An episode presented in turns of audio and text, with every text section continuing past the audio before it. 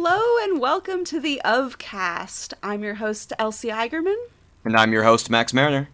and today we have a very special episode. Instead of talking about the actual novel, we're going to be talking about the graphic novel edition. And we have two special guests joining us to talk about the graphic Very, novel. very very special guests. Yes, very special guests. Um, I have we have Patrick H. Willems, my former boss and host of the Patrick H. Willems YouTube channel.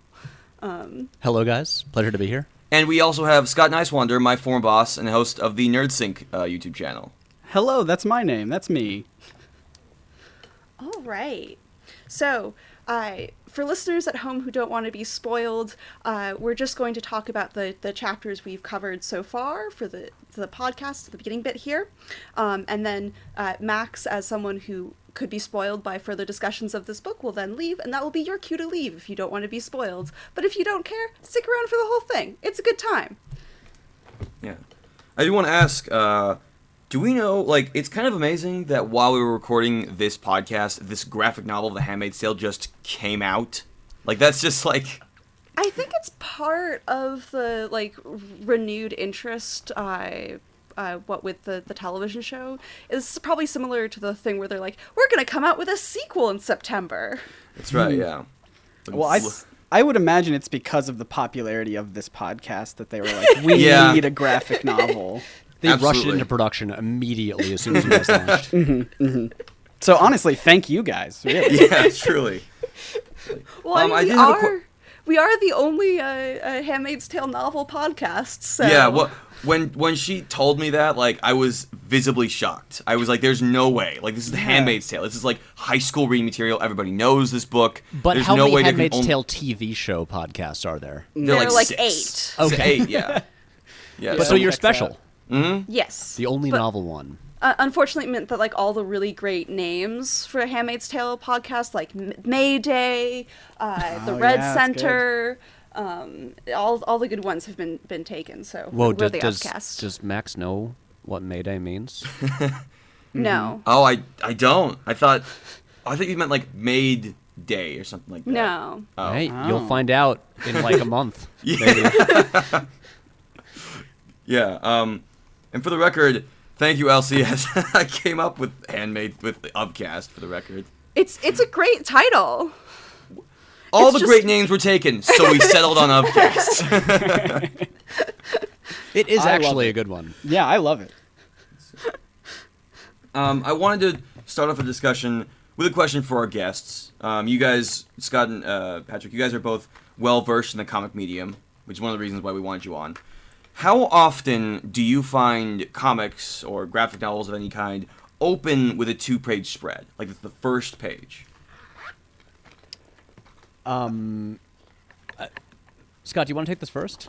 Sure. I mean, it, it, I guess it depends on. Uh, I don't know. I feel like a lot of uh, comics. Uh, I feel like it happens quite frequently, just because you want like a big splash page to really grab a reader's uh, attention and and you know kind of show uh, where you are, where where what's happening.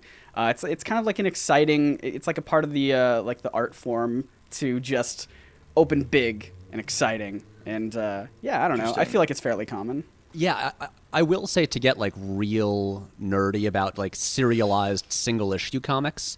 Uh, usually the way they go is you open the cover, and then the inside cover is an ad. Yep. And then so then there's only like one single page to open with, and so because of that, a lot of a, a lot of like like single issue comics they might open with like a single page splash uh, splash page, but not like a double splash page. And but because like this is a graphic novel that doesn't have to worry about ads and stuff like that, um, and has like a just sort of like a title page, uh, and then then like the first actual like pages of artwork. Um, I think it's it's it's more common in like uh like sort of standalone graphic novels than like serialized single issues. Hmm. Interesting. Um, I just like through the graphic novels that I've read. Usually, at least in my experience, they don't start with spreads. They usually start with just like single panel and then go Mm-hmm. on. And then like it's not usually the the turning point of Act One where we get like some kind of like full page spread. Like uh, like blankets, for example, is a graphic novel I've read that that, that does that. Yeah. Yeah, I kind of get like it. Like it'll start out kind of with like a, a little slow rising action, and then f- a couple pages in, it'll be like, boom, there's your double page. Yeah, yeah, that thing. So the fact that it Yeah. starts out with such like bleak imagery, like a full page like that, it, it, it's striking. It's Yeah. striking. And I feel like the the uh, novel in general sort of plays it fast and loose with panels. There's a lot of uh, pages where there's sort of overlapping uh, images over the panels and whatnot. It, Elsie, as the as like as our resident um, like Handmaid's Tale fan, when you first opened this book, like, did it look like what you always thought the Handmaid's Tale looked like? Like, did did, did the did the interpretation like resonate with you at all? I, I think that the the, the color scheme and, and, and things of that sort make, made a lot of sense, but I think that the take on the, the first chapter, it got rid of like most of the images I really like. So, for example, we don't hear about the, how the gymnasium used to have these girls with these felt skirts in this adaptation. Um, and in fact, the gymnasium only vaguely looks like a gymnasium. Um, I mean, at least it's, it's better than the television program where it doesn't look like a gymnasium at all. Uh, but Actually, you- Yeah. this is a, a major question I have because just to, you know, uh, to give some background, I have not read the novel, The Handmaid's Tale. I have not watched any of the TV show, and so I am probably one of the very few people whose first, or whose you know, whose introduction to this entire story is this graphic novel that You, just you came might be the only person. No, Like, I'm right there with you. Yeah. Yeah. Oh, really? Yeah, same here. I've never read the book, never seen the show. This is my very first time diving into this uh, this story. Yeah, so uh, so Elsie, I'm really counting on you to, and I mean like, and That's Max what I'm for the here fir- for. the first three chapters. Yeah. But just to to fill in like w- you know what changed in this adaptation. Um, yeah, well, so, for example, in the book, we get a description of the basketball hoops, and it's like very clearly, it still looks like a gymnasium. Whereas mm-hmm. here, we get the, the lines on the floor the way a gymnasium does, but there's the, the painting of the eye on the side, and it's sort of big and fading, and it doesn't have the, the sort of the firm, straight lines of the, the novel. Um, mm-hmm. Because, like, for example, there's a whole description of. Um, what is it called? Like the the type of running track on the second level of a gymnasium that looks down on the gymnasium. Yeah. It's like a promenade. I don't know. Yeah, so, Um, some, something like that. Yeah. And sort of Do, do you think it? Do you think much was lost without going into all the detail of the gymnasium in particular? Um. Well, kind of. I mean, it's just, it's what I like the best about the three page chapter that is the like introduction.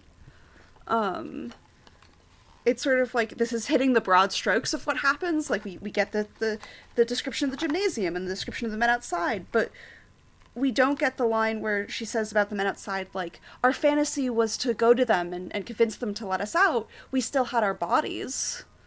Which, like, I think you lose something if you don't have that line. Right. Actually, another question I had. Uh, I'm gonna have a lot of questions, so apologies in in advance. Uh, but um, how much of the the text and the dialogue is straight from the original novel? I'd say 100%. This seems like a word for word. Okay, and just really probably with like lines removed. Yes, there's like huge chunks of text that's missing, but I think that the, the words are exactly the same. The lines are being pulled. Okay. I have to wonder what this thing would look like if they included all of it. Like, Yeah, and it's such a image heavy book, um, and and you do lose something that like we get the picture of the army blankets and they say U.S. on them, but we don't get the line uh, old ones that still said U.S., which is such a great line. In fact, I think it was Max's favorite line of the first chapter. Yes, because it, it just in, like in instinctively and inherently creates a world that is unfamiliar to us, but still creates a bridge of uh, still creates a bridge that we can like connect to. Also, I'm just realizing this now, but they don't have cattle prods on their belts. They have riding crops. Yeah, that that seemed a little funny to me. Because they say that they're cattle prods, but that's Right. clearly a riding crop. And then there is a is a close up of the riding crop. Yeah. it's a little so weird. th- the question is, uh, does uh, what's her name? Uh, Renee. How do you pronounce her last name? I have not looked that up. Because I I, bel I believe she's you know French Canadian. They Nault. Noel? Yes, she's a Canadian artist known for her vivid and dreamlike illustrations in watercolor and ink. Yeah, but so the question is, does she not know what a cattle prod is? I mean, there's a chance. I, I can see where you can't you could come to the conclusion that a riding crop is a cattle prod, but a cattle prod is a lot like more scary than a riding crop. Yeah. I think so. Related question: What is a riding crop? So a riding crop is what you use to like beat a horse to make the horse go faster. Oh, it's that like, like it's like that. Yeah. I, okay, I've seen it. The little like- like, like kind a- of leather whip. Yeah, Yeah. it's like a, it's like a stick with a little piece of le- leather that's sort of doubled over mm-hmm. to. Oh, okay, yeah. It's Or we- exactly what is in that illustration. Yeah, like Yeah, it is, no. it's like that, that's clearly a, a, Yes. a riding crop, but like a cattle prod is an electrical thing that you know shocks people. Um, yeah, it's it's a little weird. That is interesting. Good catch. I honestly did not pick that up. it's just funny because you know clearly lines from the original novel were chosen to some were you know some were dropped some were included and she kept this line and then drew th- uh, the wrong thing It's- Yeah. yeah i mean again like it, it doesn't really matter in the grand scheme of things it's it's like it's a single illustration it's just an odd choice In that, um, in a similar vein, Elsie. Now, yes. I maybe show my hand a bit because even though I've read, like the first, I think we're like six, or Seven chapters in. Yeah. we're seven chapters in. I am a bit. I'm trying. you know, I'm seeing some of these images and I'm trying to remember if they are accurate to the book. For example, um, when Offred goes to speak to, uh, to the two women in I think it was chapter 2 Mm-hmm. are they both wearing green? Yes, Martha's wear green like surgeons used to wear. Okay, yeah. Oh boy. I, um, and the the television adaptation makes it a sort of darker green that looks sort of almost grayish, sort of like a tan hemp color. But it's it's supposed to be green. Cause it like, and then Serena Joy, she wore blue. Yes. Okay, yeah. Wives so I guess blue. this is really weird because I was thinking about how great, like, very much sort of like a how the world of the Handmaid's Tale was very gray, except for the Handmaid's Tale. So they would like for the except for the characters who were in Yeah. red usually to stand out. But I guess I'm just like I'm totally missing the other colors here because they're very color coded, like Yes. Yes. red, absolutely. blue, and green. Like mm-hmm. Yeah, I mean, I think the comic does a, a, a especially on some of these opening pages, does a oh, really Oh, yeah. good job of painting the different worlds of these different characters with the colors that represent them, which is really interesting to me. yeah, especially Serena Joy. Oh my Yeah. god. Mm-hmm. And I, it's it's one of the things I love most about the the book is that it, it really does focus on the colors. I mean, you get a, a sort of paragraph where she's just talking about the umbrellas and how the umbrellas are different colors for each different woman who lives in the house. Um, and the television adaptation has really to- terrible color grading, and everything is dark and gray. Aw. It's the worst. Yeah. it kind of feels not like a you're fan of the visual style of the show not not a big fan of the visual style of the show. No. I have not watched it, but I so I can't really say anything. I've just I I know a lot of people that really like it. there are like occasional shots that I'm just like, oh my god, that's beautiful. But usually it's ones like there's like a shot in a grocery store that I think is amazing where there's like a pile of oranges and they're reaching out and grabbing the oranges. But since it's in a grocery store, it's high lighting, so the like it's not dark and gray like everything else. Mm-hmm. yeah. Um, there are a I bunch will of watch it one of these days. Mm-hmm. really beautiful shots. It's just like the like lighting and coloring is just slightly off. For a while I thought I hated the costuming and then I saw pictures of the, the costuming outside and I was like, "Oh, no, it's it's just lighting and coloring." Hmm. Um, I have to ask, like, in that same vein, Elsie, how do you feel about how this, how this art portrays The Handmaid's Tale overall? Like, like, I like it. I really like what they did with the the hoods. mm-hmm. Um because you could easily take it and make it sort of look very um Islamic. And I'm glad that that was not the tack taken, that it, it looks sort of almost surgical in a way, which I think is, Yeah. is more in keeping with what the, the the book describes. I recall when you brought up the fact that like The Handmaid's Tale's like Margaret Atwood's was kind of wondering like, what if Iran happened in the U.S. Like that, that's sort of like yeah. So I guess that sort of harkens to that like idea in a sense. Yeah. Um, and like I mean, you definitely see stuff in the book like uh, there's a, a Martha who gets shot because the guards think that the Martha's really just a, a man in women's clothing or something like that. So you Yeah. have to have a certain level of like very covered up. Yeah, this, this episode is just a, is an endless sequence of "You're an expert. What do you think about this?" That's what I don't like how anime eye some of the eyes are. That's interesting. Yeah. Like I think when she meets Serena Joy for the first time, there's like a close up of Serena Joy's face, and I'm like, mm, this is a little too weeb. That's like that's a really striking image to me too. Yeah, I know what you're talking about. Where like where she's got like the what is it? Cig- I know what you're talking about though. The she has a cigarette, and she's she's Yeah. being like, I expect to see as little as possible of you. Yeah, that one like it really was like wow. That's first off that's blue. Secondly, that that is like this. it's, it's a very. I wouldn't say it's like more defined than the other pictures, but I definitely see what, what you're uh, what you're talking about. I really like that panel, just uh, uh, in particular how she blends into the the pattern of the wallpaper. Oh yeah, I love that part. And the same shade of blue, and also I, I I just really like the like the line art on the smoke coming from the cigarette. Yeah, Yeah. and like how it's actually going outside of the panel. It's That's drifting cool. off the page. Yeah. I like that. I like how there's there doesn't seem to be much like artistic restriction with how you know with the nature of graphic novel. It just seems to be like just seems to be you know do whatever is best to uh, for the image. I just love the fact that the settings keep fading. Yes. I think there's some, a lot of cool stuff with that. Um, Yeah. Oh yes, I have many things to say later on when we d- go deeper into this book. Um, although I think uh, one of the, the better pieces of adaptation where she doesn't use words but she sort of translates the words is the scene we get of the two handmaids walking down the street. You can really see what Atwood means when she s- describes it as like she walks down the street doubled. of, Right. like the, these two almost sort of clones walking down this like Yeah. big empty street. that does uh, slightly get into like one minor issue I have with the artwork, which is just that uh, it's hard to tell some of the handmaids apart just by their Yeah. faces. And so, where I'm like, I can't really tell the difference between uh, uh, Offred and was Ofglen. Yeah.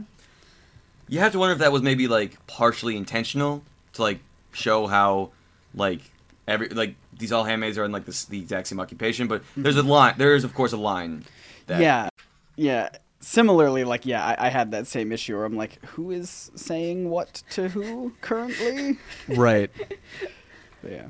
like looking for little clues in the dialogue and it's like Yeah. you know i don't think that is entirely intentional because we like we we should know who the character is and uh, i that, that really just comes down to like the drawing of faces and it's one of those things that with comics you do get into like it, it's always one of those like trouble spots whenever there are uniforms or people that that have to dress the same Yep. and um, I would I, I would have liked it if they just you know if she'd found a way to just like make them look a little bit more like it, like specific just about uh you know so you always know you know who our protagonist is Yeah. Yeah. And to be fair though, I even I'm seven chapters in. I don't think the name of uh, Offred has even been mentioned yet. And the only reason I know it's Offred is because I know like is was it cultural osmosis like like that, that's it. and I don't even Yeah. think in this graphic novel they even mention her name at all. don't they Like- I, I no, thought as in, as in, sorry, in the first seven chapters. First seven chapters. I thought it it came up in like chapter two i'm Hmm. flipping through this Um, now where does the name come up Only because it seems so accurate to the book, and the book just does not mention her name. That Yeah, much. I know it. It does mention it later on in the, yeah. Yeah. graphic novel, but yeah, I don't. I don't remember reading it super. And I would hope it also mentions it in the book at some point. yeah.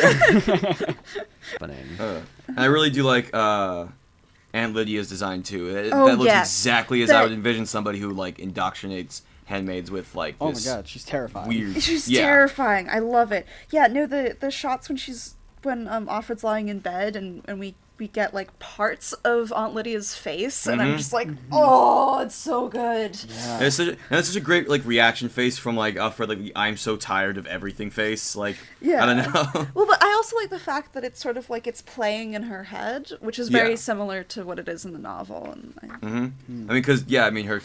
We spent a lot of time in that in that woman's head. It's it's Like it's frankly ridiculous, just like how often you Oh, have and to check the- in with like what she's thinking about. The the shot where we see like half of Aunt Lydia's face when she says it's best not to speak unless the wives ask you a direct question.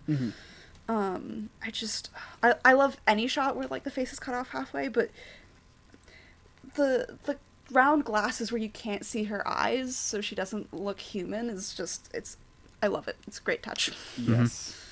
Mm. Me- Like like yeah, it's just one of those things where like distinguish you know how much of we don't want to say her name or we don't want to like show her being individual is part of the intention behind the work either in Atwood or in Nault's case or is it just like it would be nice to clarify? Hmm.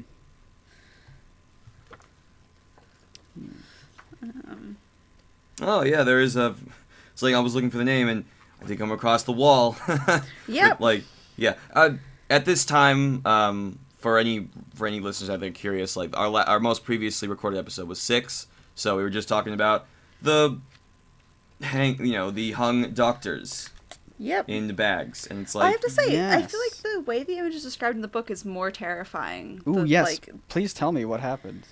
um. Well, so they they come across the the the men who are who are hanging on the wall. Um. And there's like a description of the like blood around the guy's mouth. Um. And it's particularly weird because she specifically describes it as similar to the way a child would draw a smile.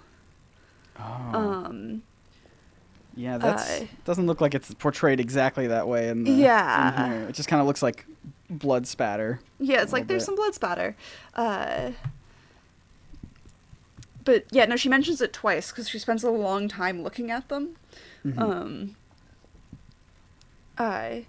Oh, but on one bag there's blood, which has seeped through the white cloth, and where a mouth must have been. It makes another mouth, a small red one, like the mouths painted on with thick brushes by kindergarten children. A child's idea of a smile. This smile of blood is what fixes the attention finally. Um, these are not snowmen after all. Like, yeah Interesting. It, it's it's chilling it's very chilling wait Elsie do you have the book out too yeah, of course. I no no you know what no that's that's good that's good I actually do kind of like the panel under that one where we see like the the bag with the little blood on it. We Yeah. see her. Her and- Offred's eyes, yes. yes, and I, well, I what I like about that panel is just from that angle, it looks like it, it's kind of like mirroring the the color scheme a little bit. Where most, you know, mostly she dresses in all red, as do all the handmaids do, but from that angle, it's still like mostly we see the white and then just a tiny little bit of red in the corner, almost like that could maybe be her someday. Mhm. Who knows? Yeah, so I in general uh, liked the art quite a bit. Uh, I just I like a, I like the uh, just like the the line work, the way it uses a more painted approach for the flashbacks, Mhm. um, just the design of it all, and um, and uh, again, this is my introduction to this story.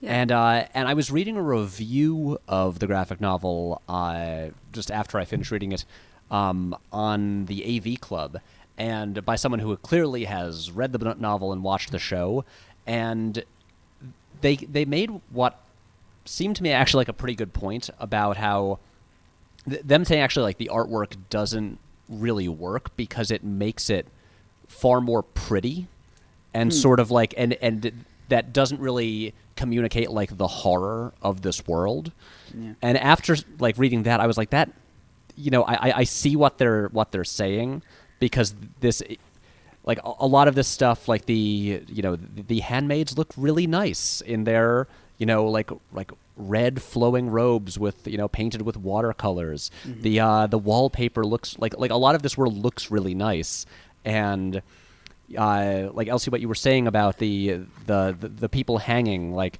that isn't as like as disturbing as it's described Yeah. in in the novel.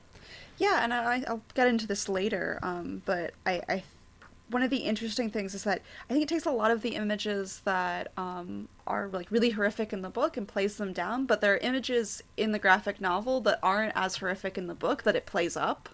Okay, yeah, this- which is really interesting. there were a few moments to me that uh that that did like you know that really hit hard in terms of like the the violence they're portraying. Yeah. But also in general, looking at it, a lot of just like the like the tone communicated uh through the artwork is a lot of it is kind of like you know pretty and dreamlike.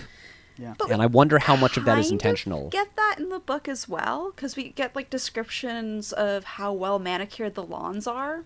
Mm-hmm. Um, and it's it's supposed to be Cambridge, and it's very beautiful, and it's where doctors and lawyers once lived, and you know it's it's this wonderful neighborhood that, of course, is being run by this sort of Christian military regime. Um, and I think that's one of the problems I have with like the TV shows that it makes everything dark and gritty when like the book is sort of this weird mix where there's a lot of things that are normal, ordinary scenes that are rendered like paranormal and and and, and weird and um like another thing where I'm like, oh, why did you cut this out? The they're walking two by two around a football field, and what they've done is put barbed wire on top of the football field fence which is such a like interesting image of like it's like the thing we had to do in PE, walk around the track, but now it's a prison. right. Yeah.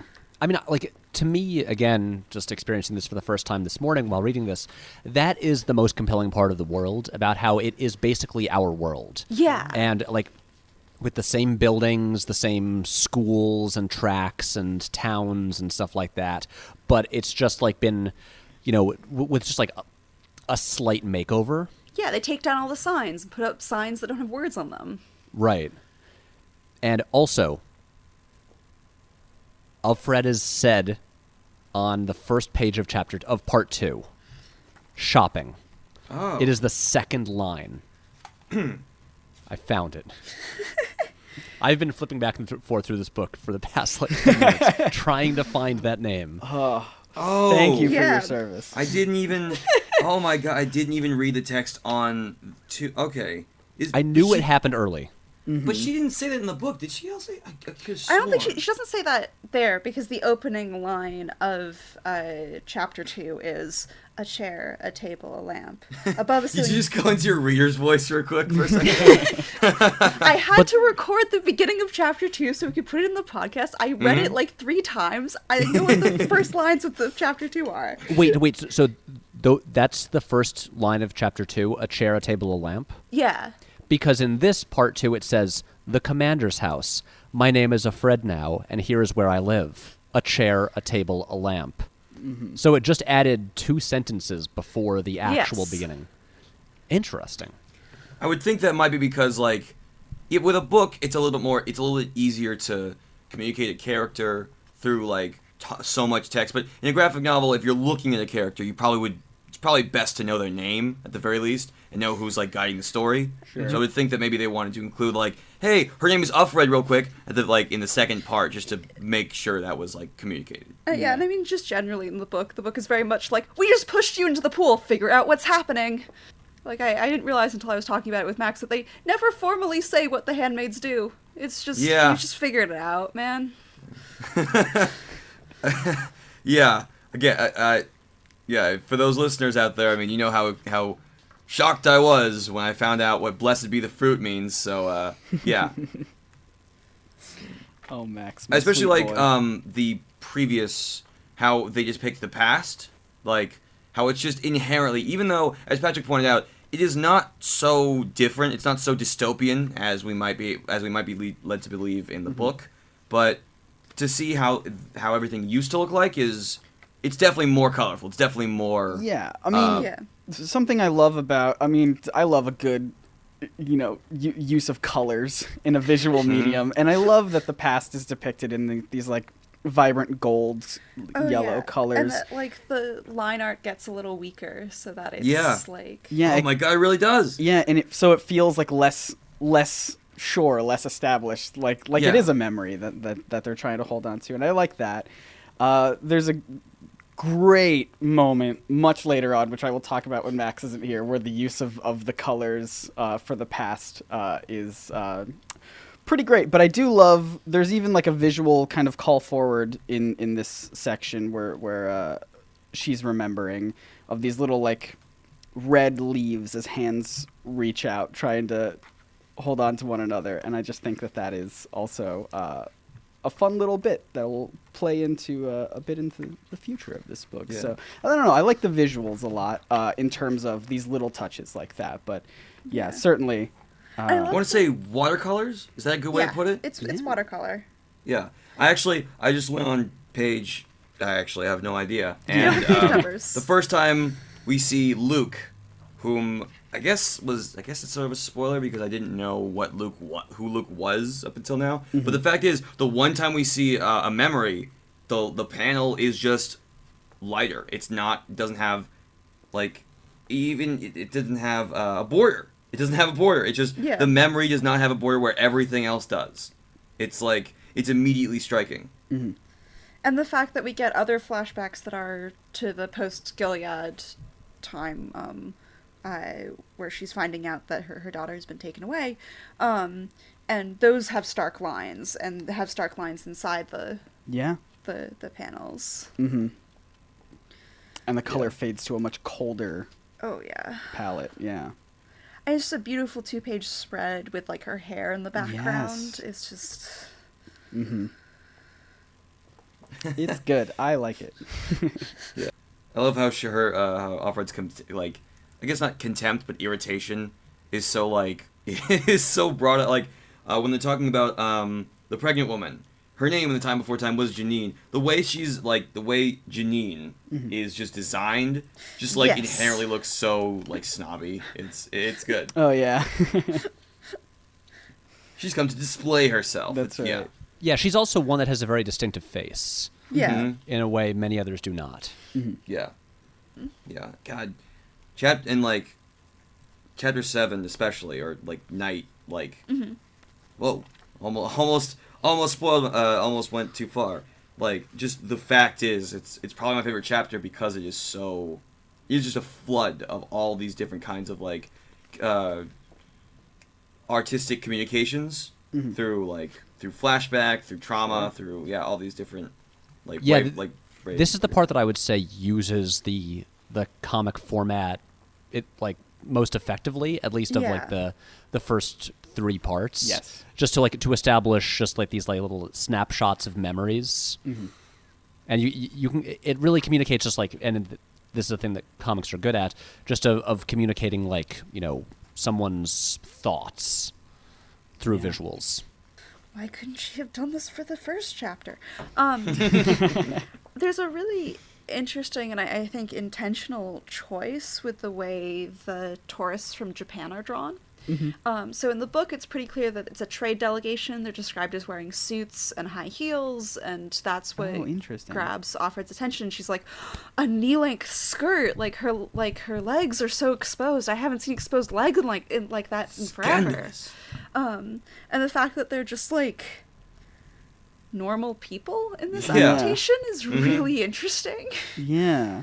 It's Yeah. like it's like at some point you feel like you know sometimes it feels like you're getting so like you're getting so lost inside Offred's head, and then like you see a tourist and it's like oh, the rest of the world is like fine, like the world isn't destroyed, it's just different and much t- more terrible now. Yeah, this was such a surprise for me because again, I've you know, I've been aware of The Handmaid's Tale for a long time and I I had this like notion of of what it was about and uh and I'd always assumed like, oh yeah, it's like a dystopian thing, like, and I assumed that this was that the whole world was this way, and so just this sudden, uh, Yes. just like piece like piece of visual information that oh no, it's just this country, it's just the U.S. Like, uh, you know, Japanese tourists are still Japanese tourists, and um, and they actually like the idea of people from like normal, uh, like normally functioning countries just like visiting a dystopia, like that's Yeah. also something I haven't, I can't recall seeing that in other dystopian fiction.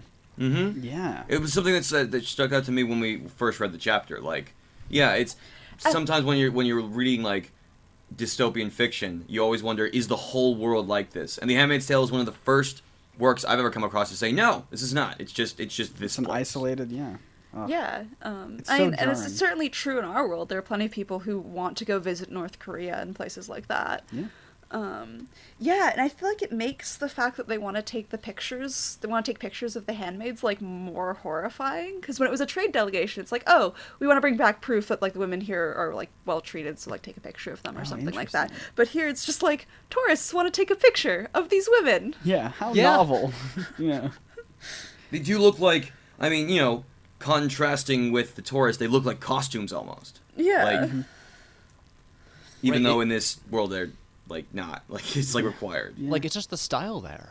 hmm Yeah. Well, I mean, it's the. Uh... Oh, they they oh, they cut that line. That's interesting. Um, in the book, they have uh, Offred's like, oh, he's the the guide is probably explaining to them that for us it's like a, a penetrative act to be photographed, and that's why we, we don't want to be be photographed. Um, I, but we just have the flashback instead. Uh, Yeah. And speaking of flashbacks, just real quick, just jumping back over to part three. Elsie, if I'm not mistaken, uh, the whole that's Luke. That's not in chapter seven, um. right? That was that's a new bit of information Uh, because the three things that happen in chapter seven are uh, she talks with a friend because they're like in high school. She goes bird feeding with I think her mom or something like that. They're at like a, a oh lake or yeah, something. it's she. She goes to the park with her mother Yeah, it's to not. a, a porn burning. Hmm. I can see why they decided to cut that. That makes sense.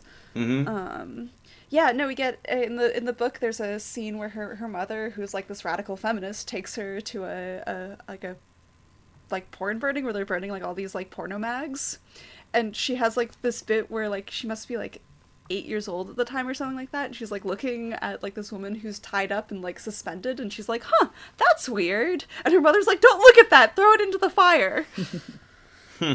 Ah, the '80s. and i think it would be the 70s but yeah Yeah. And so this new scene with I'm going to assume Luke, hipster looking dude. Yeah. It's totally new, totally new information. i think it's Is it borrowed from elsewhere in the book? it's borrowed from elsewhere in the book ah, I see. Okay. Right. um we, we definitely get other some other bit in the book where, where she talks about the hotel rooms Mm-hmm. Cool. Interesting. I and and and I don't. I'm not gonna like ask for like spoilers or anything, but just reading this and seeing it really does make me wonder how we got to Gilead, how this happened. I don't, I don't think it's ever gonna be. I have a I have a bad feeling it's not gonna be explained. I don't think it needs to be explained, but like, it piques this kind of art style and this kind of like visual storytelling. It does pique my curiosity. Mm-hmm. yeah i mean A- offred explains it the best she can later on but at the end of the day she's like just this one woman who like wasn't in government or really Yeah. paying that close attention I feel like I should wait to like Yeah. I have things to say about that, but I'm like I'll wait until we get to like Yep, the yep, yep. Yeah, no, I, I feel like my time here is up. I should probably get going so you guys can like get into like the rest of the book. And I look forward to listening to this podcast in like four months when we're done with the book. I really hope we can live up to that wait. yeah Honestly. I've been waiting months to hear this one episode. yeah, no, I mean, same goes for like the show and stuff. I'm sure, like, and like the opera episode. And yeah, it's. I will say it is fun to talk with, um, talk with you, uh, you Patrick and Scott, who have also very little experience with The Handmaid's Tale. Yeah. and like Yeah, you're this, not is, alone. this is your first experience to the entire properties of the graphic novel, which Mm-hmm. again must be very interesting. Um, I feel like I'm doing it wrong. Okay, Like good. no one starts this way. yeah, I felt the exact Well, same way. okay to be fair i started with the 1990 movie adaptation because my mother told me i wasn't allowed to read the book Okay, that's probably the wrong way. yeah whoa, really? Yeah. Like Huh. there was a bunch of specific images because I was like 13 years old and I wanted to read the book and she was like no no no no no and like one of the images was like the men on the wall she was like that is that's that's too much for a 13 year old to read Hmm, interesting. But you can see it. Huh no I, I I was like well she didn't tell me that I wasn't allowed to watch the movie Oh, So- you found a loophole. over here, wow. Oh, Yeah. I thought I thought you- she was like, "Oh, well, you watch the movie, just don't read the book." no you forget that I I grew up in the internet age I watched it entirely on YouTube ah, yes. Okay, he's gone. He's gone. Okay, great. Let's get into the juicy stuff. Yes, please. Um, also, hello, hello, future Max. Yeah, Yes. hi, Future Max. Max, so much has changed since you've been here. Yeah, I could be dead now mm-hmm. when you're listening to this.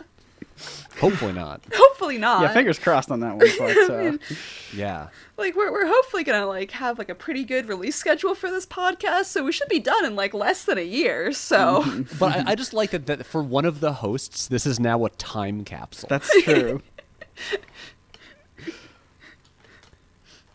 Anyway, oh, can I jump right into a thing that I wanted to say that's connected to what we were just talking about? yes Now go that we can talk about all of it. yeah Yeah. We can talk about it all. We can jump right to the end. Um, so the stuff about the like fall of civilization and the rise of Gilead. Um, so this is something that I just always like in any dystopian thing or any sort of like like s- thing set in the future. I'm always fascinated by like, okay, how do we, how did things get to there? yeah, Yeah. like and and it's the one of these rare moments where my like just like my greedy desire for knowledge and lore just kind of like overrides my desire for like a good story. And i'm kind of like i know i know we shouldn't just get an exposition dump but i kind of just i'd be cool with an exposition dump. I want to know everything. Like how did this happen? And so uh, i was i was so happy for just like the little flashbacks we got and like all the and- headlines.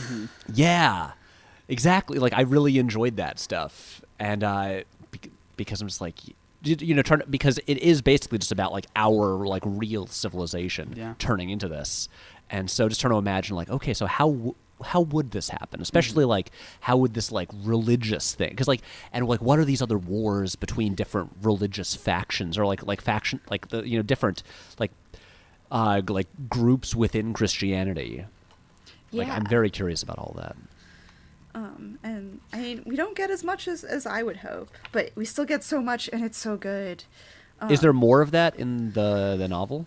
N- no i think this is roughly comparable to what we get in the novel i mean Hmm. you get some sense of like time passing because i don't think it comes nearly as much all at once as it does here um uh because around the time that they're they're they're escaping there's a lot of talks about how like you stop making eye contact with your neighbors because you're worried your neighbors will report you um, Right. and stuff like that. So we get some form of escalation that we still sort of have here. We have like and the newspapers were center- censored and some were closed down.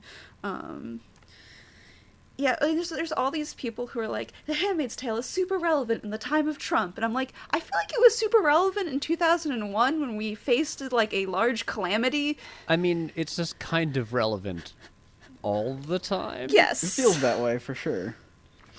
Um, but I'm like, I feel like George Bush was more of a, a like into Christianity and theocracy than than Donald Trump. Just putting that out there, like,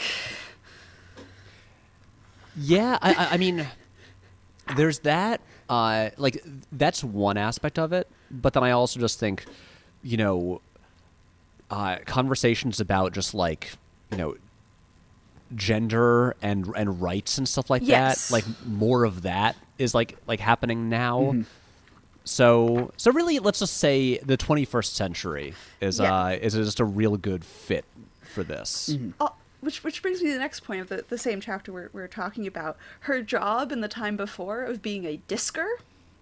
Is Yeah. one of the fun things of Margaret Atwood trying to predict the future, where she predicts Kindles, but she's like, "Oh, of course you have people in the library who like transfer the books to electronic copy." And in the book, it's like they they're like, "Oh, we're gonna throw out the books," and so like Offred would take them home, um, and it was considered kind of antiquated that she had like paper books. Oh, that's interesting. huh oh so you mean she's like will smith in I, Robot? Exactly. you know he's he's into like vinyl and like you know uh, like uh converse. Converse All Stars, vintage, Yeah. 2005. exactly. We need some more of that in this book. Yeah, it's like Um, also, the way that computers are described in The Handmaid's Tale is like very weird because she's trying to predict what a computer would look like like 20 years in the future, and it doesn't completely work. It's like uh, one of my friends described it as it's like reading one of those books where they go to the moon before we went to the moon, Right. and so they're going to like the moon caverns. Mm-hmm. Mm-hmm. And there's creatures there. Yeah, and there's creatures there. Yeah, well, I mean, like, but thankfully in the graphic novel, I mean, as much as the job of being a disker isn't really a thing that exists, you know, they, they do have them typing on laptops. Yes. Yeah. Which is th- th- they're transferring them to computer disks, and they're like, we're just not going to show any computer disks. right. Exactly. Uh, what do they do with that in the show? She's a, a book editor. Okay. See, w- what I kept thinking about is because this is now the second adaptation of this in recent years. Yeah. And so I always in- intended to get around to the show at some point because I've heard good things. Uh, and but like while I was reading this, I would go to IMDb and be like, okay, so who plays this character in the show? Like, uh, just just curious about like, a ma- and I'm like, oh, interesting. So the what is it? The uh, the the so like um Serena Joy and her husband are much younger Oh in the show. yes, they are seriously aged down. That's interesting. Yeah. Yeah. I did not even think to look into that. yeah, no, they're like thirty somethings in the show. They're like the same age as Offred, Okay. Yeah. because it's And, uh, the sexy version, I guess. I mean, they don't want like a, a gross, wrinkly old man uh, having having forced sex with her. Well, but I think that the the show they're like the commander is just like evil, like he's just unrepentantly terrible. Whereas in the book, and I think also in the graphic novel, you can kind of understand where he has come to the conclusions he has, but you're like, you're just very wrong. Right. Um. And I will say, so, um, can I just talk about the ending? Sure. Yes. Okay. Uh, uh, so again, first time I've ever read any version of this story, and I was surprised by the last like two pages, the little kind of epilogue. Yeah, me too. Yeah. And then I went I went on Wikipedia and looked up the the plot summary for the novel, and I was like, oh, okay, same thing happens there.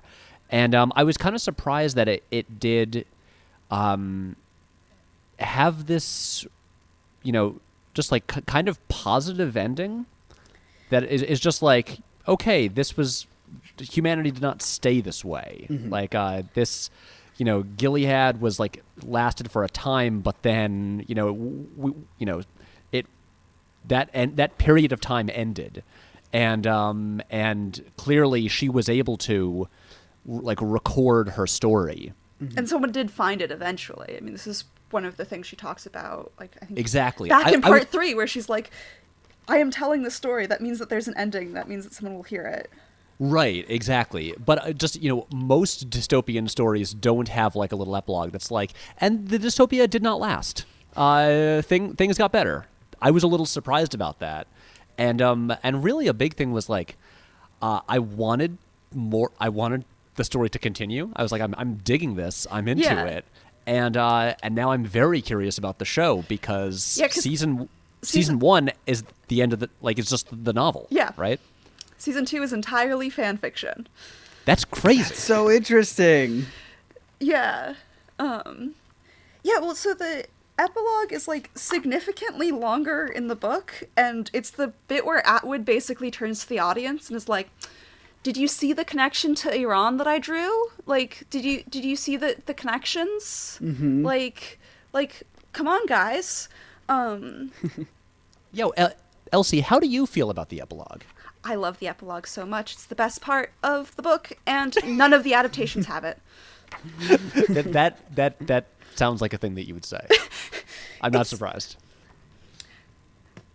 Okay, but the creepiest thing is in the audiobook, there's an extended epilogue where when he says any questions, we hear people get up and like ask questions. We hear his answers to the questions, and they reference there being like a little Gilead of like a place where people are reenacting Gilead so that like What? tour groups and students can go. And that's only in the audiobook? It's only in the like extended special edition audiobook. Did Margaret Atwood write that? I don't think so because like it feels different than the rest of it. But wouldn't they have to say if someone else wrote it? Like like give a credit on there if because that's that would also be fan fiction. Um, I don't know. I don't think because it. Someone references iPads and some other things that I'm like, oh, well, but like this wouldn't be how Margaret Atwood would write this. But she Right. definitely like gave her approval because she owns the rights to it and stuff. But like, It does make me also wonder if it's one of those things where, you know, they told her, you know, hey, we're gonna do this audio thing, uh, this like audiobook. Do you wanna, you know, add anything so we can market it as like a special edition? Yeah. She'll be like, yeah, here I'll write like a couple paragraphs, spend ten minutes, make extra money. Sure. I don't know if don't that's a thing that she would do. um, uh, but yeah, well, we also we don't get, I in the historical notes. Uh, why am I forgetting the guy's name? Well, it's not mentioned in the graphic novel, so it doesn't matter. Um, the the professor like complains that Offred doesn't have enough like isn't behaving like a spy and he's like oh what i would do for like one piece of paper from the commander's desk um and that she's just describing like the day-to-day uh events of her life um uh, also he makes a vaguely sexist comment at the beginning of his speech so that we know yeah? that sexism isn't dead just gilead Wait, I'm, I'm. I'm skipping back to this. No, not in not in this version, because in the Oh. so the historical notes are f- like from the Twelfth Symposium on Gileadian Studies. So the there's like a professor who gets up before him and is like, "Hello and welcome to this talk. Um, the fishing event tomorrow. There's going to be some inclement weather, so you should wear your galoshes." Uh, you know, something, something, and then he's like, "Oh, th- you know, thank you uh, uh, for that introduction." And he says something about her, like calling her like cold in a way that's like, "Oh, it's like a little sexist." Yeah, Um, interesting. uh, I thank you. I'm sure we all enjoyed the charming Arctic, Arctic char last night at dinner, and now we're enjoying the equally um, charming Arctic chair. I use the word enjoy in two distinct senses, precluding, of, of course, the obsolete third. Like, that's a weird thing to say. Yeah. Yeah. um, yeah, and I think it also, yeah, it leaves out the fact that um, he arranged the chapters of the book. Um, that like the tapes were all jumbled together, so he like ki- came up with like a plot basically, and was like, "Oh, it should go in this order. This makes sense." But yeah, Yeah. So Elsie, what do you think of the graphic novel uh, as as the expert on The Handmaid's Tale? Yes. I like it. I like. I'm little. I'm a little sad. It doesn't like. It's such a straightforward adaptation that it just truncates things from the novel, as opposed to being like, okay, we're just gonna like cut out this part of it and make these artistic choices. I feel like it's a little too straightforward of an adaptation. Um. I mean, it's nice, but like, I'm like, you didn't take any risks. Because most of the other adaptations, they're like, we're just going to shuffle everything around. Yeah, both the television show and the movie start with a car chase, as opposed to the scene in the gymnasium. Really? Is it is it is it the chase where they're where she gets caught when Yeah. they come across the border? I that's my favorite part of this graphic novel. I really like that. I mean, and especially the way the art style changes. Yes, because uh, like this is like the part that I've been dying to talk about because I think it's just so Yeah, well there's done like no artistically. text. Let's get into it. Yeah, Yeah. please. So, I mean, again, we have like the the use of colors, the yellow car, and as the chase continues, the yellow starts to fade, and and everything starts Red to just fade takes until over. red takes Yeah. over, and I think that's so, uh, so good. I also just love, yeah, like the the line work of everything being very like washed out and watercolored at the start. As soon as you know, like the guards come in, we get some hard edges. The chase continues. The lines become thicker and more jagged until they're yeah, it just like bleeds onto the page pretty much uh, near the end. And uh, I don't know, I love comic artwork is is so interesting to me because uh, when you have like text of any kind, especially dialogue in a panel, that tends to dictate how long that panel lasts. And so when you have um, like a whole car chase scene where there's just silence, everything kind of feels very like I don't know. It, it feels very timeless. It feels like you're. It's very dreamlike, and anything could last for as long as the reader wants it to last. And every like image just kind of feels, yeah, just very. Uh, I just like it. I just like it a lot. It's very good. Yeah, I mean, it really turns the pacing over to each individual reader. Yes. So, like, like you could see this all, like, a, like if this became, you know, a film, uh, you could see this playing all as like slow motion. Mm-hmm. Yeah. Uh, you could you could see it all just like going very quickly. Like, yeah, and this is a good action sequence in like uh in comic form. Mm-hmm. absolutely. Oh yeah. Also, just like just the the falling leaves. Yeah. And uh, I mean, literally, I mean, this is going to be really uh, an obvious reading, but like they're basically like blood, and Yeah. you know, and when she's there, just like laying with her daughter in the pile of just blood red leaves. Yeah. like this is good imagery. and I just I love her trying to protect her daughter the way that she's sort of like poised over her, but she knows that like there's nowhere left to run. Mm-hmm. Oh, just the way they do the facial expressions. And it's, it's very similar to the the facial expression we get when Nick walks in on her in the living room. Yeah. Um, Yeah, and like the way that like the end of that sequence where she's reaching out for for her daughter and everything just Yeah. kind of collapses. It, it, again, that was like uh, foreshadowed earlier on in, in the earlier chapters when she was remembering it, and all we get are like the two hands reaching out over the red leaves, and I just like that the panels themselves kind of fall into into the leaves. Uh, Yeah. Yeah, overall i think that like genuinely this sequence is is one of my favorites of this entire graphic novel just for the way that it uses the medium of comics and uh, visually in in so many different ways i really enjoyed it and it was very intense and very um, yeah it just stuck with me I totally agree.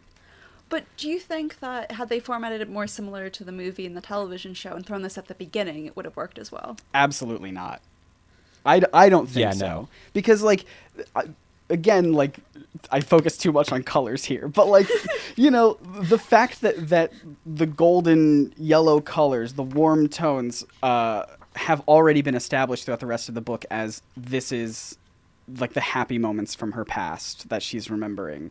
I don't think it would be as powerful if we started with it and seeing those colors fade. I think we needed that that we needed all these colors i think established. And mm-hmm. not even just the colors but again like yeah like the fact that it is the line work changes throughout. I think having that established beforehand and then seeing the transition between the two in this way i think was very powerful Yeah, I mean, I can't really speak for the movie or uh, well, especially the TV show because that is something that that's spreading the story out over like 10 hours. Yes. So just structurally it's so different Yeah. from the novel or the graphic novel or or like a movie would be. And um and there uh, again, not having seen it, I could potentially see it uh, opening with the car chase working, just because the structure is going to be different going forward. But just in terms of this on its own, starting with this, I mean, like beginning where you don't really know where you are, you don't know wh- how the world is this way, you don't even know the main character's name yet. Um, and then so much of this is just kind of like these like snapshots of the past and just kind of you know like her Yeah. remembering things and uh, as we jump around and so it, it really like kind of builds and escalates to you know this like this big burst of action where we finally uh, you know get get the moment where everything changed for her so so no he, here I, I can't imagine uh, you know having that scene happen any earlier Yeah, I absolutely agree. Like, yeah, I think different formats, different mediums would adapt it differently. But for here, for this graphic novel, I think it absolutely worked where it is. And so, uh, coming right after that scene, so does this mean that her daughter has now been married uh, off as like one of the the wives? Um, I think her daughter's too young. I did too, but I also I had no sense of how much time had passed. Because also since it's totally black and white, the the the photograph she's holding. I can't, you know, Well- we don't have the color coding of the clothing. Right. Well, I'm trying to see because um, uh, I'm wondering because so the okay, so she doesn't say it in the graphic novel because so the in the the bit where um she gets into the bath, she talks about how old her daughter must be in the novel, and she says her daughter must be eight. Okay, so Um, she's hopefully not been married yeah, I think Oh, the the women who are married are fourteen.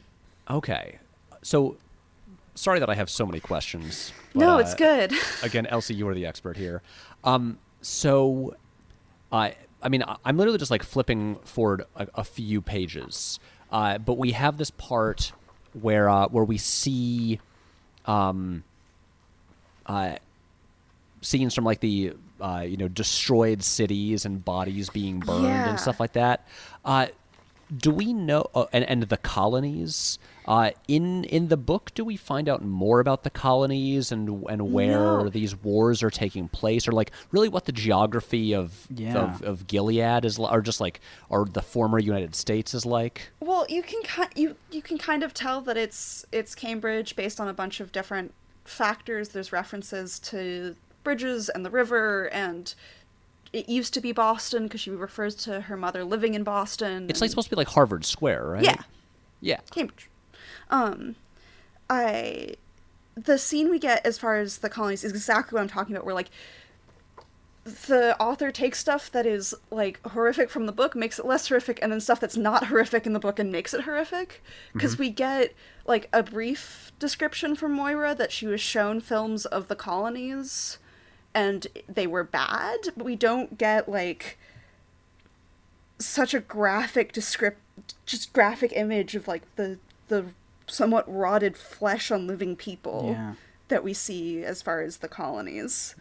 Um okay but do we know where the colonies are uh they're somewhere in the Midwest, I think. Cuz we get stuff that like there's like a civil war on the East Coast that interrupts um their supply lines sometimes cuz they're like, "Oh, oranges from Florida." Um okay but nothing that specific and we get some stuff about like um i think spe- it's specifically stated that um african americans were relocated to north dakota um but i can't remember where it says that Okay. Again, this is one of those things where I'm just like, I want all the, all the lore. Yeah. Just like, Right? like, g- give me, just give me like a. s- Okay, what I want now is um, Elsie. I, I I'm Yes. going to assume you're not familiar with this. Scott, you might be.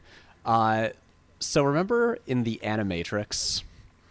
Um, do you remember this? I don't actually. what, what? Okay. Okay. Uh, Elsie, do you know what the Animatrix is? no is it the animated matrix movies Yeah. Uh, yes.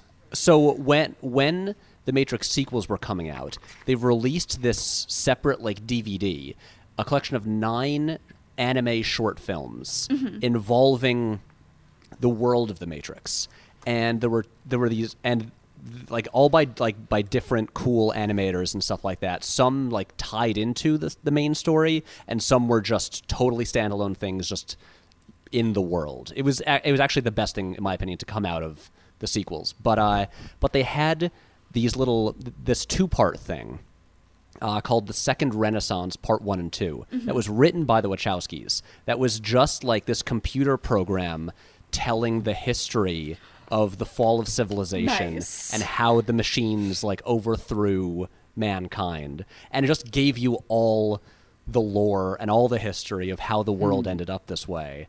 And um, and it was nice. It was in a, a separate little short film. They didn't have to like do that info dump in a movie. I'm just like, I just kind of want that, but for The Handmaid's Tale now. Just like I want to know all this, all the stuff about the assassination of the president and uh, like the Constitution being put on hold and like what happened, uh, you know, like with the government. Like, give me all of that. I'm so curious.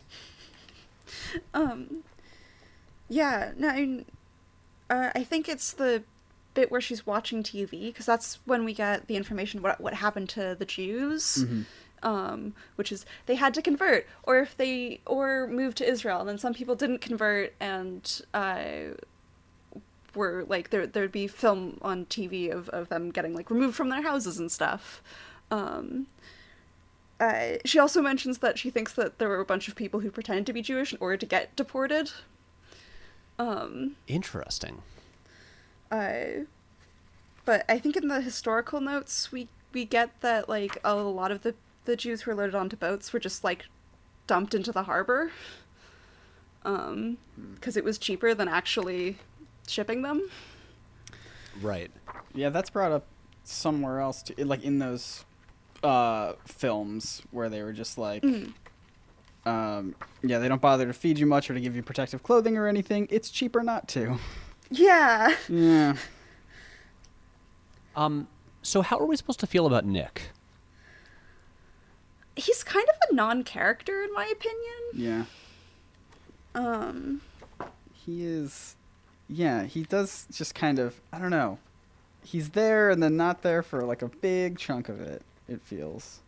Yeah, it's just, and this might be just me reading into the artwork, but the presentation of him seems like a potential love interest. Mm-hmm. And Yeah. then the part where they sleep together is portrayed like romantically. Yeah, for sure. And so, even though it's not, like, what's actually happening. So I was just curious about that, like, like, and and it, I mean, and it, then it is implied that he does help her yeah. like get away at the end. But just in, in, in general, you know, he seems like like he's right there, drawn like a love interest. Yeah, and he's definitely a love interest in the show because they flesh him out a bunch. But in the He's played by Max Minghella, right? Yes. He's very handsome. But I feel like in the in the book it's like she talks to him a lot and she she mentions that she t- told him his told him her name, which she doesn't even tell the audience. Oh, interesting. Um and yeah. so she her does name was like has been made like they made up a name for like the movie and the TV yes, show, right? different names. yeah, I just found out that like this morning. Um, yeah, well, so the bit in the very beginning where we get the gymnasium, um, there's a list of names that are said from bed to bed Alma, Janine, Dolores, Moira, and June. And in the book, all of the names except, except June pop up. So it was sort of like a fan theory that her name was actually June. Um, and they made her name be June in the TV show. And in the movie, her name is Kate. Don't know where that came from. Okay. Sure. Um. Yeah, and I I think her my- my mother described her relationship with Nick as being like the opposite of her relationship with the commander. In that the commander is constantly talking to her and she's just sort of going along with it. And her relationship with Nick is that she's constantly talking to Nick because she doesn't have anyone else to talk to, and Nick is just sort of listening. Right. Um, Okay. Uh, another question. Mm-hmm. Um, how much time is supposed to pass I think over the course of the story? supposed to be about a year, but it's kind of unclear.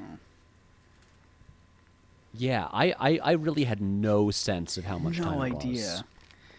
No, I, I I don't know. In my head, while I was reading it, the fact that like all the different sections are called like you know night and morning or whatever, I was like, is this only a couple days? That doesn't seem right to me. Yeah, l- looking at it, I, I got the sense of it being. I, I, I there are references made to like seasons. Yeah. Yeah. Uh, but I, I thought maybe like a few months. Mm-hmm. Yeah, I was like, so they reference season, so I'm like, I guess it's like a little less than a year.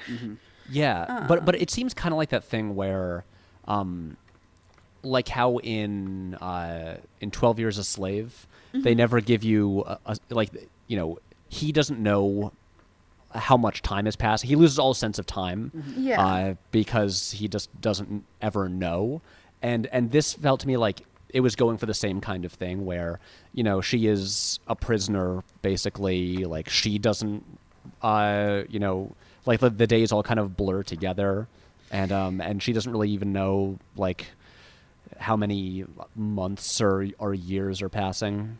So but i don't know. The- again i have not read the book. Well, there's only a certain amount of time that she's at each posting, because like there's the bit with the the the doctor being like, "Hey, you don't have that many chances left," right um, and Serena Joy being like, "Old what's what's his face didn't work out, huh?" Um, so there's some sense of time with that. I think it also has to do with um, in the book, uh, her meeting with Nick. She describes what they say and then is like, "I don't think we said any of that actually. Um, this is all just a recreation."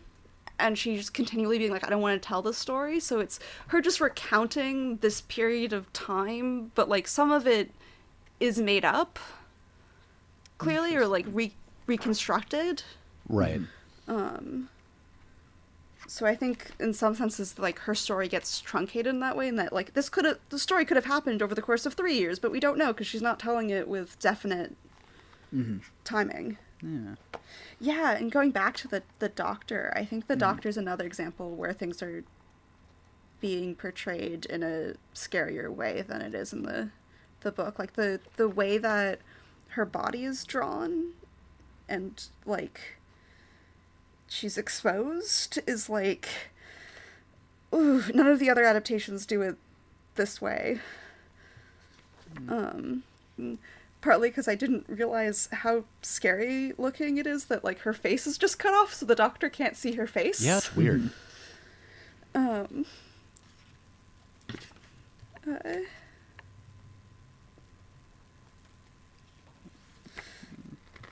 but and it makes her seem more exposed and makes the like doctor offering more creepy than it is in the book. I mean, it's Oh, still pretty yes. creepy in the book. I know, but like imagining saying that to just this headless body, like it's it's real weird.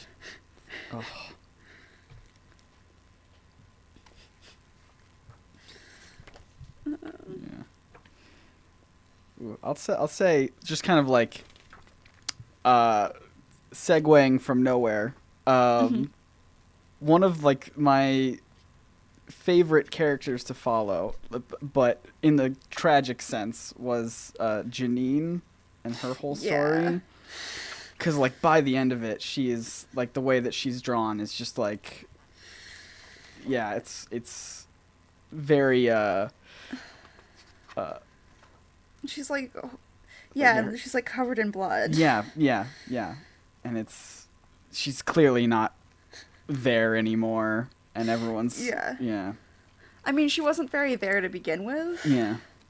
because she has the the the bit in the red center where she's like um Also, we haven't talked about the scene of oh, what's the word? The uh the weird like public execution scene. ah yes the salvaging Yeah, but wh- what? Oh, but there's the the cool made up word that they have. Um. Oh, what do they call it? Uh, oh, the Particicution. particicution, Yes, That's right. I read that. I was like, "Okay, what's about to go down?" right. it's the participatory execution time Oof. I Yeah. that's a great word. And yeah, just this thing of like, okay, everyone kill this person together.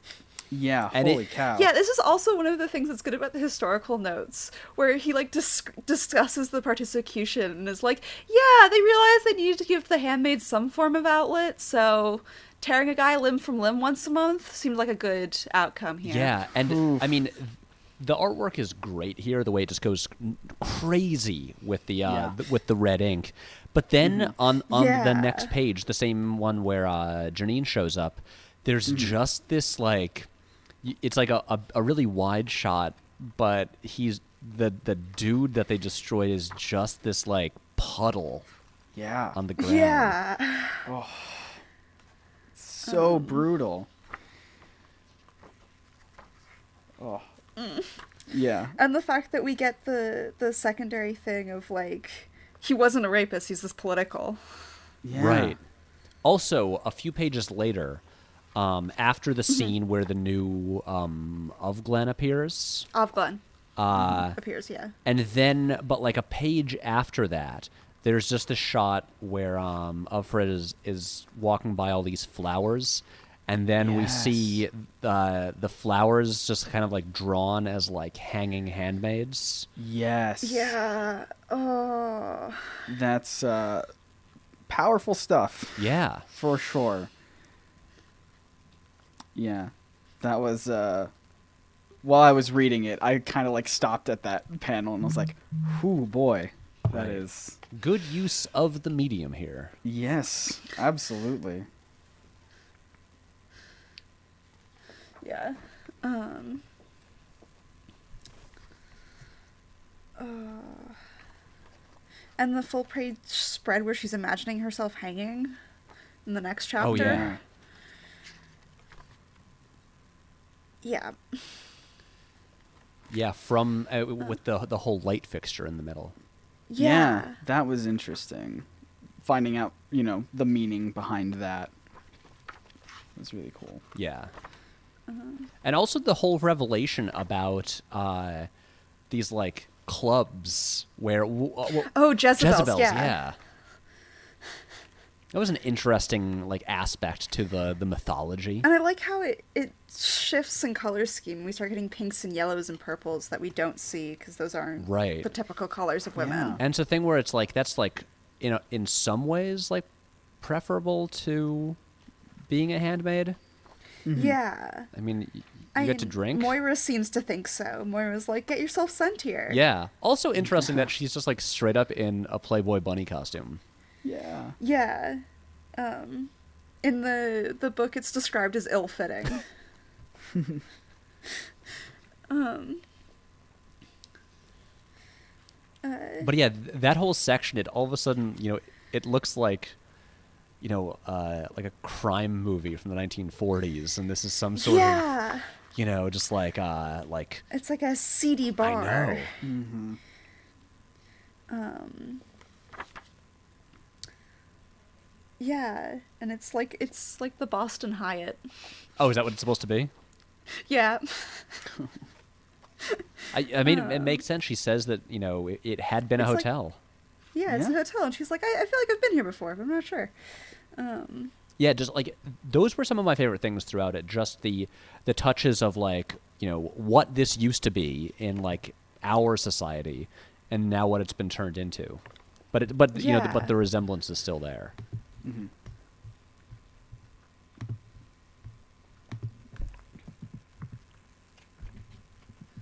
um,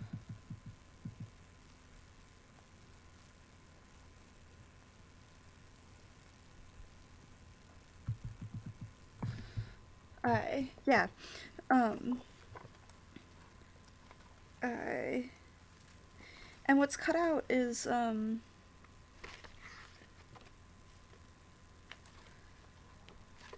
Oh no, they didn't cut that bit. Good.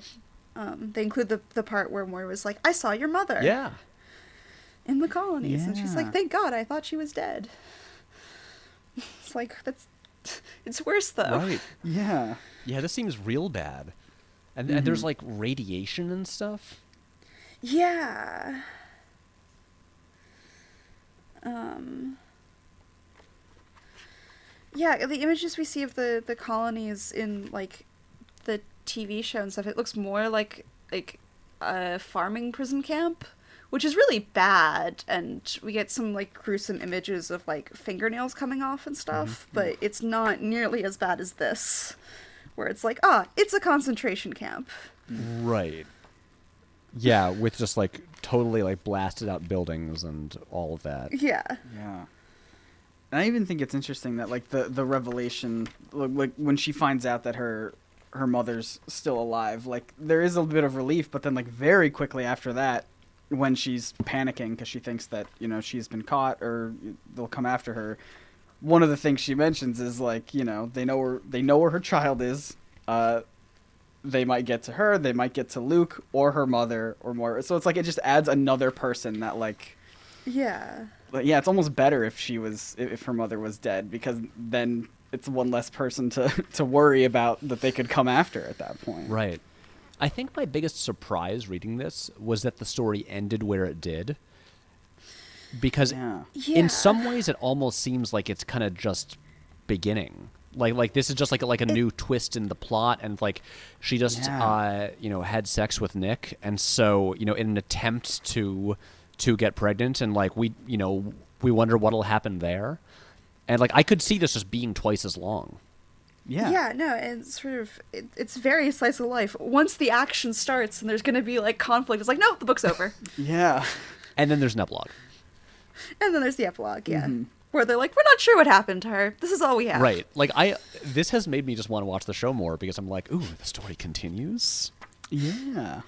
Yeah, no, and the the best is in the the TV show in, in season two. They give Nick a wife What? who's fourteen. Whoa.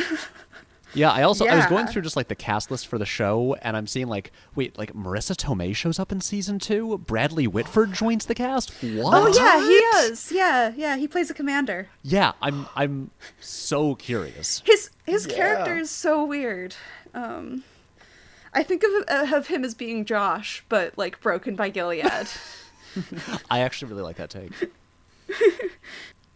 One of the things I don't like about the show is that they create new bodily horror that we don't.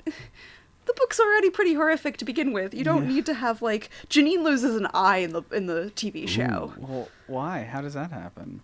Um, she like makes a snarky comment to an aunt, and so they pluck out her eye. Oh. Huh. But this is the age of edgy, violent Yeah. dramas. I'm like, but there's Gotta already that. edgy, violent content in this. yeah, and I think also the way that she draws uh, the first kiss between Nick and Offred has a similar, like, romance aspect to it. Like, it looks like something out of a, like, romance anime because she's wearing, like, the long, white, flowing nightgown. It's, like, very Victorian. Yeah. Um, Yeah, I mean, she just let her hair down. Oh, yes. Uh, yeah, and uh, right, the way they have it, it, it really, it really does look like you know these people who have been kept apart by society for so long Yeah. Yeah. finally you know managed to be together. Like, it, it- yeah, they look very into it. Mm-hmm. When really it's it's like it's so good to be touched by someone to feel so gre- greedy. Right. Mm-hmm. Like they don't actually care about each other. It's just like oh, it's like so nice to have physical contact again. Yeah. Also, the uh, the way they do what is it? The is it the ritual? The ceremony. The ceremony. It's so weird. Yes. With with the wife there, just it- it's Yes. yeah, holding the the wrists of the handmaid. Yeah. extremely uncomfortable. Yes. Yeah. In the book and most of the adaptations, he's sort of standing up, um, and she describes him as as being like his mind is elsewhere, like he could just be like thinking about what he was doing at work that day during the ceremony. Um, I also I love the fact that um, as she's leaving, she asks the question like, "Which is it worse for, her or me?" And I'm like, I feel like it's you. Y- yeah, but also, I mean, like, I think that really depends on how Serena feels about him. Like, if she really loves him, it's gotta be unpleasant to just sit there. Yeah. I mean, neither neither angle is good, but I don't know. I feel like there's one that's clearly worse. Real bad. Yeah. Oof. Uh, this book's really a, a laugh riot, right? Yeah, what Oh, what a man. fun time. Laugh a minute for sure. Elsie, do you enjoy having an entire podcast devoted to this bleak as hell thing? Well, there are like hope spots. There's fun little bits. Hey, we've got an epilogue that says things turned out Yes. okay. Um, I like that. So when Moira escapes, we get a little diagram, and like Moira has this like small smiley face drawn on her of how she like took apart the toilet, and I think that's just like kind of hilarious. Yeah. Yeah, that is pretty good. Yeah, Moira kind of rules. Yes. You know what that remind that diagram reminded me very much of like old crime comics where they would actually show like how to like make weapons or set traps and everything Yeah. and like comic book critics were like hey maybe don't teach kids how to do violence this well Ah, the, the good old pre-code comics. that's right that's exactly what it was Yeah, um, I mean, like that's the whole point of Moira's character is that like she's a total badass, and then we meet her and she's like, "Yeah, eh, I'm just gonna die here." I mean, she tr- she tried pretty hard. Yeah. Oh, and this the other example of things that's more horrific is that we get like vague descriptions of like the pornography that they're forced to watch, the so-called unwomen films. Oh yeah, I was curious Um, about those. And like it basically sounds pretty similar to what's drawn here, but it's a lot more visceral seeing it drawn. Yeah. Um Because it's described in pretty vague terms.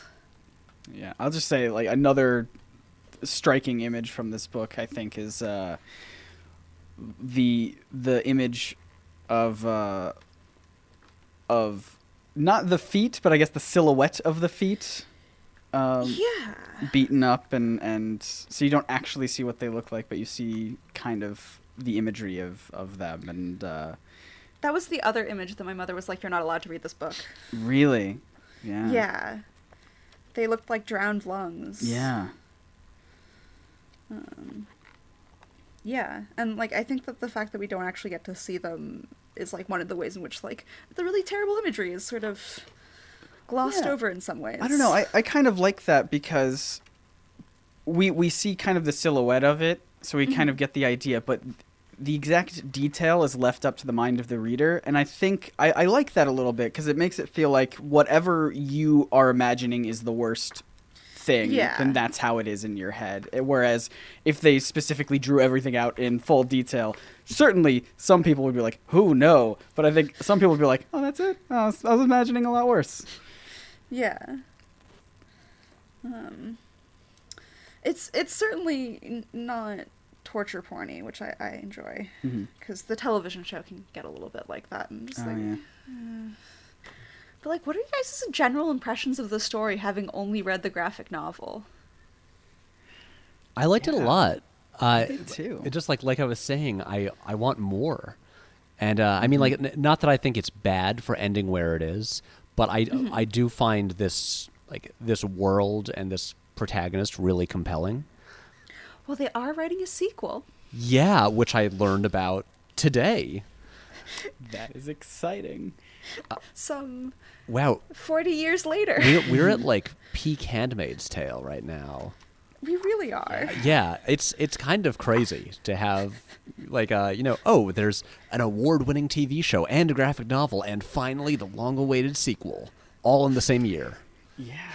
It's a book from 1985.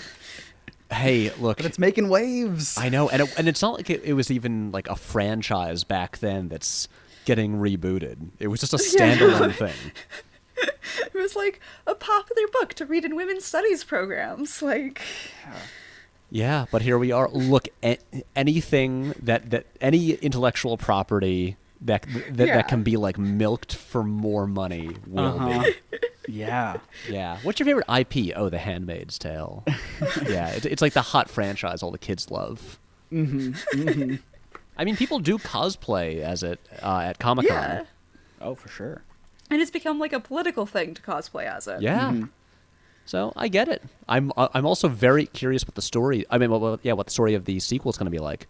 And plus, it'll now be like the Yeah. weird sort of Game of Thrones thing, where you'll have like books and adaptation like going in different directions. No, I mean I loved this. This is like I said, also similarly first time jumping into this story, and uh, I was like captivated from beginning to end, trying to figure out what's going on, what's gonna happen.